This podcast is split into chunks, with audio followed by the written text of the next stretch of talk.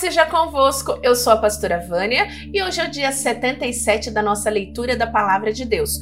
Todos os dias nós estamos lendo a palavra de Deus e o nosso objetivo, o nosso alvo é ler a Bíblia toda neste ano. Então faça parte também deste propósito, deste desafio. Vai ser bênção para a tua vida, como tem sido bênção para a vida de muitas pessoas. E hoje nós vamos ler Juízes capítulo 13, 14, 15 e 16.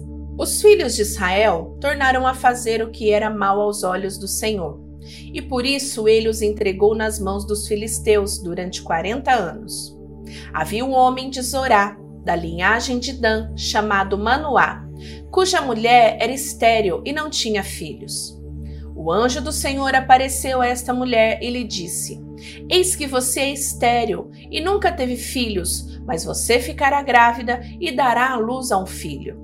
Por isso tenha cuidado e não beba vinho, nem bebida forte, e não coma nenhuma comida impura. Porque eis que você ficará grávida e dará à luz a um filho sobre cuja cabeça não passará navalha. O menino será nazireu, consagrado a Deus desde o ventre de sua mãe e ele começará a livrar Israel do poder dos filisteus. Então a mulher foi ao seu marido e lhe disse: Um homem de Deus veio falar comigo. A sua aparência era semelhante à de um anjo de Deus, tremenda. Não perguntei de onde ele vinha, e ele não me disse como se chamava.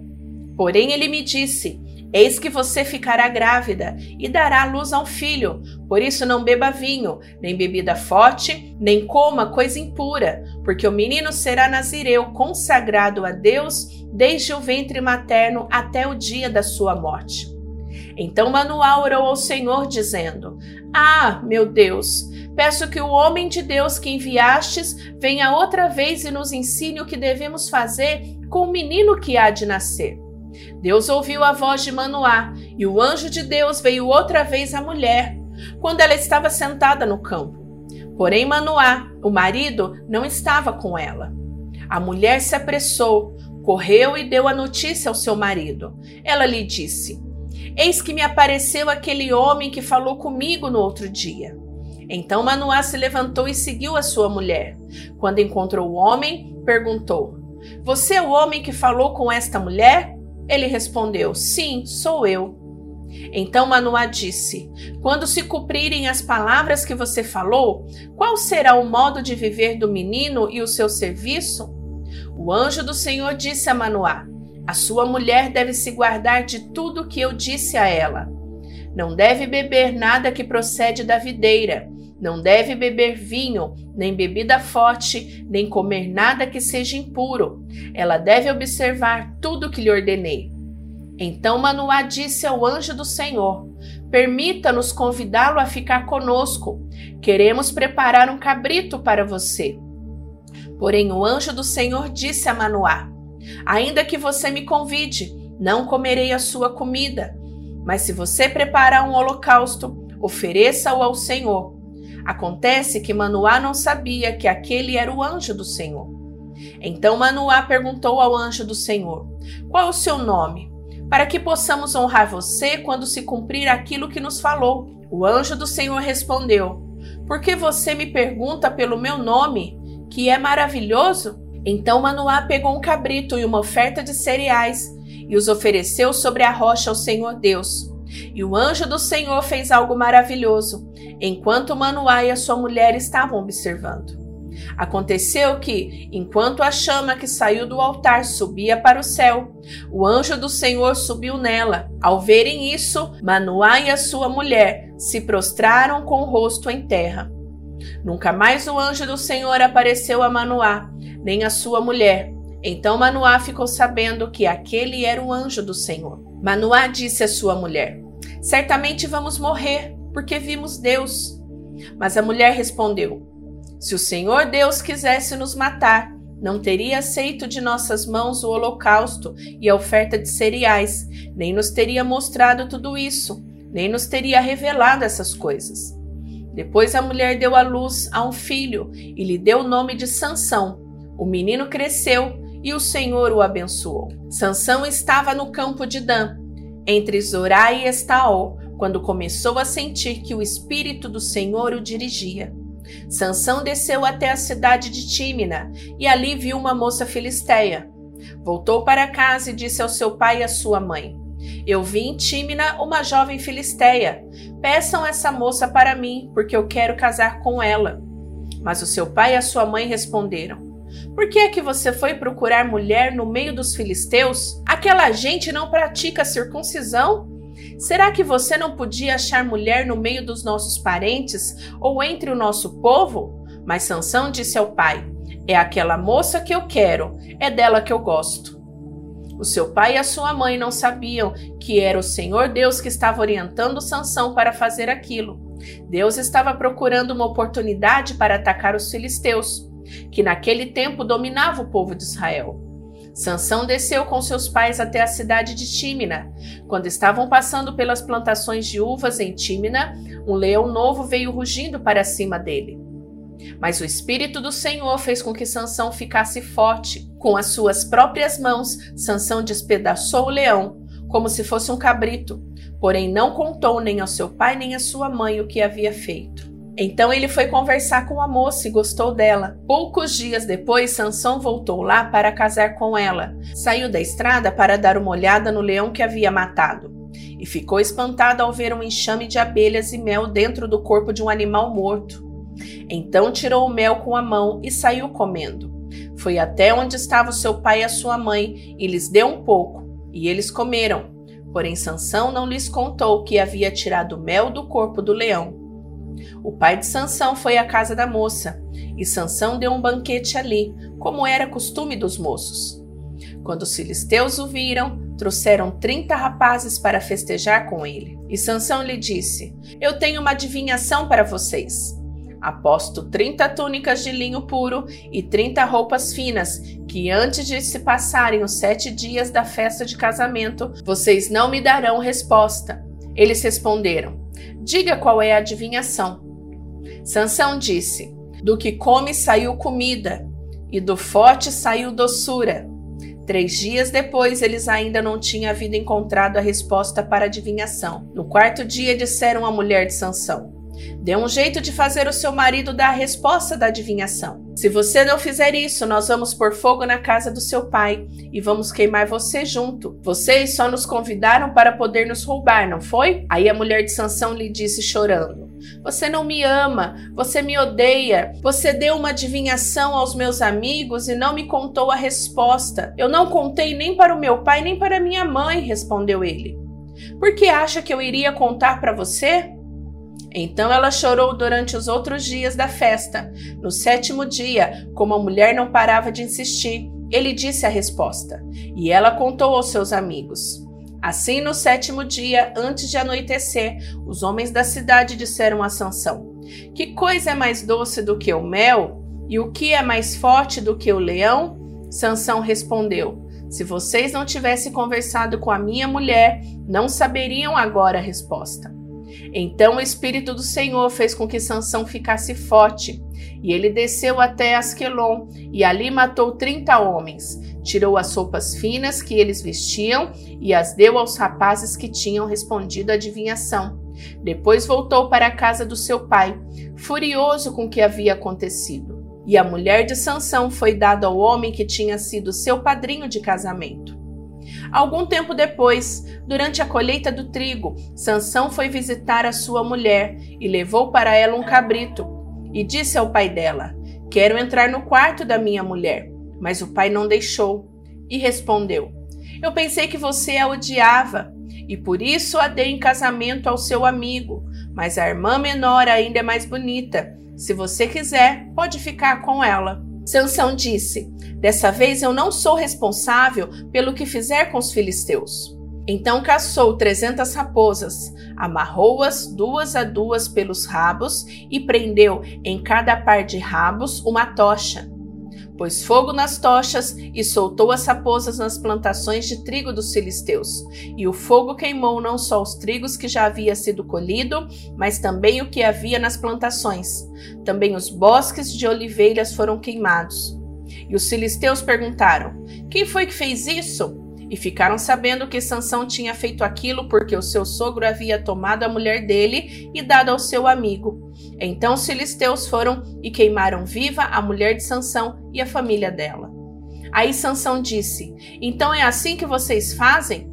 Pois eu juro que não descansarei até que paguem por isso e atacou furiosamente, matando muitos deles. Depois saiu de lá e foi para a caverna da rocha de Etã. Os filisteus foram acampar em Judá e atacaram a cidade de Lei.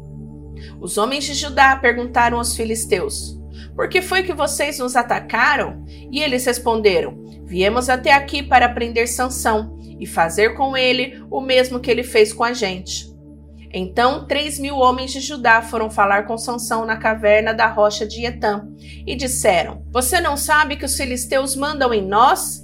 Por que você foi fazer aquilo? Eu fiz com eles o que eles fizeram comigo, respondeu Sansão. Nós viemos aqui para amarrar e entregar você aos filisteus, disseram eles. Sansão respondeu: Prometa que vocês não me matarão.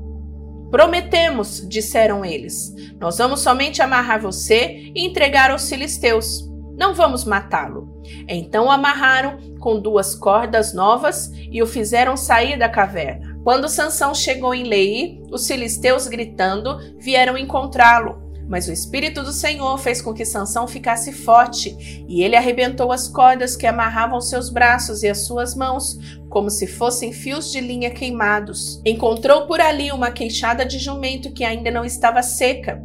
Pegou a queixada e com ela matou mil homens. Aí começou a cantar assim: Com a queixada de um jumento, matei mil homens. Com a queixada de um jumento, fiz montões e montões de copos. Depois jogou fora a queixada, e aquele lugar foi chamado de Monte da Queixada. Sansão ficou com muita sede e fez uma oração a Deus, o Senhor. Tu me deste essa grande vitória. Será que agora vais deixar com que eu morra de sede e caia nas mãos dessa gente que não pratica a circuncisão? Então, na cidade de Lei, Deus abriu um buraco e dele saiu água. Sansão bebeu daquela fonte e sentiu-se bem melhor. Aquela fonte foi chamada de Enracoré e existe até hoje. Sansão governou o povo de Israel 20 anos, na época em que os filisteus dominavam aquela terra. Dali Sansão foi para a cidade de Gaza. Lá viu uma prostituta e teve relações com ela. O povo de Gaza soube que Sansão estava lá. Então eles cercaram o lugar e ficaram a noite toda esperando Sansão no portão da cidade. Ficaram em silêncio pensando: Vamos esperar o amanhecer, então nós o matamos. Mas Sansão ficou deitado somente até a meia-noite. Depois se levantou e arrancou o portão da cidade com os batentes e as trancas, pôs tudo nos ombros e carregou para o alto dos montes, que está em frente à cidade de Hebron. Depois disso, Sansão se apaixonou por uma mulher chamada Dalila, que morava no vale de Soreque. Então os governadores das cinco cidades dos filisteus foram falar com ela. Eles disseram assim: Dê um jeito de Sansão contar a você, porque ele é tão forte e como é que poderemos dominar, amarrar e deixar sem defesa. Se você fizer isso, cada um de nós lhe dará mil e cem barras de prata. Então Dalila pediu a Sansão: Por favor, me conte o segredo da sua força. Se alguém quiser amarrar você e deixar sem defesa, o que é que ele deve fazer? Sansão respondeu: Se me amarrarem com sete cordas de arco novas, que ainda não secaram, eu ficarei fraco e serei como qualquer um. Aí os governadores dos filisteus trouxeram para Dalila sete cordas de arco novas que ainda não estavam secas, e ela amarrou Sansão. Dalila havia deixado alguns homens escondidos, esperando no outro quarto. Então ela gritou: Sansão, os filisteus estão chegando! E ele arrebentou as cordas do arco, como se fosse fios de linha queimada. Assim eles continuaram sem saber qual era o segredo da força de Sansão. Então Dalila lhe disse: Até agora você mentiu e caçoou de mim.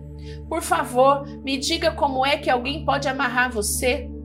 Sansão respondeu: se me amarrarem com cordas novas, que nunca foram usadas, ficarei fraco e serei como qualquer um. Aí Dalila pegou cordas novas e amarrou os braços dele. Depois gritou: Sansão, os filisteus estão chegando. Os homens estavam novamente escondidos, esperando no outro quarto, mas Sansão arrebentou as cordas como se fossem fios de linha. E Dalila disse: Você continua mentindo e caçoando de mim. Diga como é que alguém pode amarrar você. Ele respondeu: Se você tecer num tear as sete tranças do meu cabelo e prendê-las com um prego grande de madeira, eu ficarei fraco e serei como qualquer um. Então Dalila fez com que Sansão dormisse. Quando ele adormeceu, ela pegou e teceu as sete tranças dele num tear e prendeu-as com um prego grande de madeira. Depois gritou: Sansão, os filisteus estão chegando. Mas ele se levantou, arrancou o prego e tirou o cabelo do tear. Então ela disse: Por que você diz que me ama? Se isso não é verdade, você me fez de boba três vezes e até agora não me contou por que é tão forte. Ela continuou a perguntar isso todos os dias. Sansão ficou tão cansado com a insistência dela que já não aguentava mais e acabou lhe contando a verdade. O meu cabelo nunca foi cortado, disse ele. Eu fui dedicado a Deus como nazireu desde que nasci. Se o meu cabelo for cortado, perderei a minha força, ficarei fraco e serei como qualquer um.